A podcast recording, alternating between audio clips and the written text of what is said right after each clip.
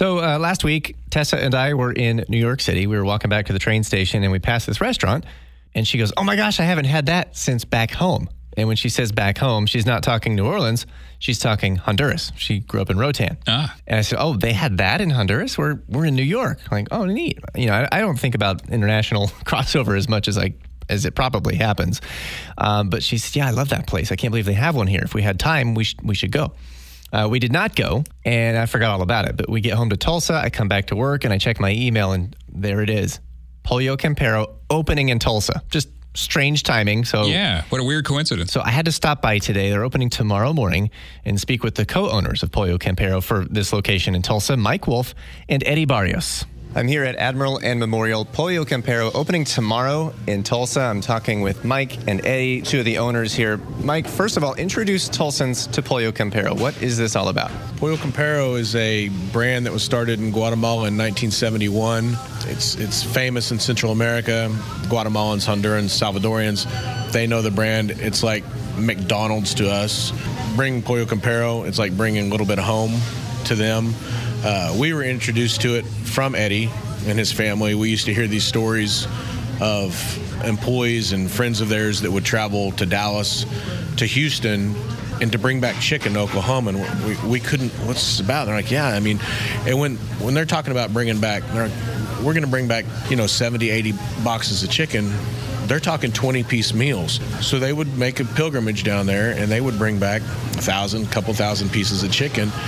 And so, with their persistence, Eddie and his family, one, he finally talked to one of the the partners. His daughter lives in Frisco, Texas, so he tried it, and we started pursuing it in about 2016, and finally reached a, an agreement with Campero USA to develop Oklahoma. And so that's where it started. We opened our first one in Oklahoma City in 2018.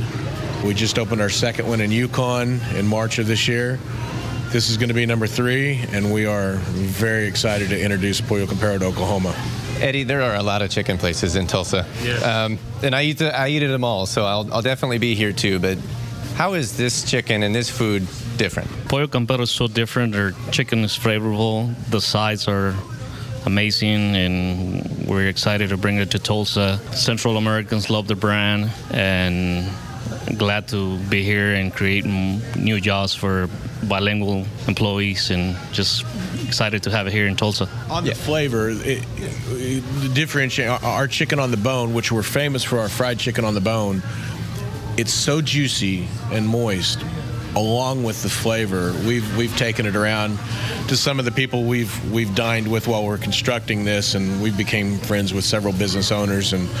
Just take them a little sample while we're training the crew, and they're blown away with the flavor and the juiciness of our chicken. It's it's once they try it, the chicken speaks for itself. Along with, as Eddie said, all the the dip sides. You know, we have plantains, which most just different sides with with Latin flair that the other ones don't have. I mean, yeah, there's a lot of chicken restaurants, but when people try the the, the pollo campero chicken, whether it's the fried or the citrus grilled, the juiciness and flavor will win them win them over every time. Eddie, I live with a, a Honduran, and she cooks a lot of that traditional stuff at home, and I, I love the cuisine from that part of the world. It's all.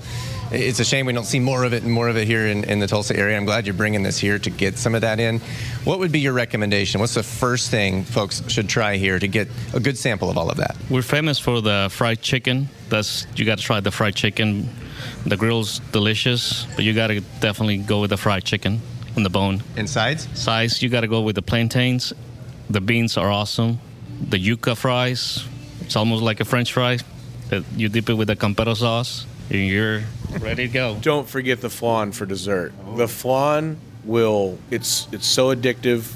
Once you try it, you you're you're hooked. You're you're a goner. You'll the, the flan is unbelievable. Tomorrow, 10 a.m. Tell us a little bit about you know the opening and hours for the future, so folks can come check you out. We are going to be open 10 a.m. to 10 p.m. seven days a week. We open tomorrow's day one, July 1st. We're excited about that, and July 4th weekend. The first 100 people in line, the 100, first 100 paying customers, we're giving them free chicken for a year.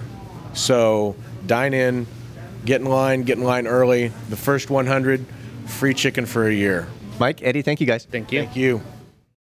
For the ones who work hard to ensure their crew can always go the extra mile, and the ones who get in early so everyone can go home on time. There's Grainger, offering professional grade supplies backed by product experts so you can quickly and easily find what you need. Plus, you can count on access to a committed team ready to go the extra mile for you. Call, clickgranger.com, or just stop by. Grainger, for the ones who get it done.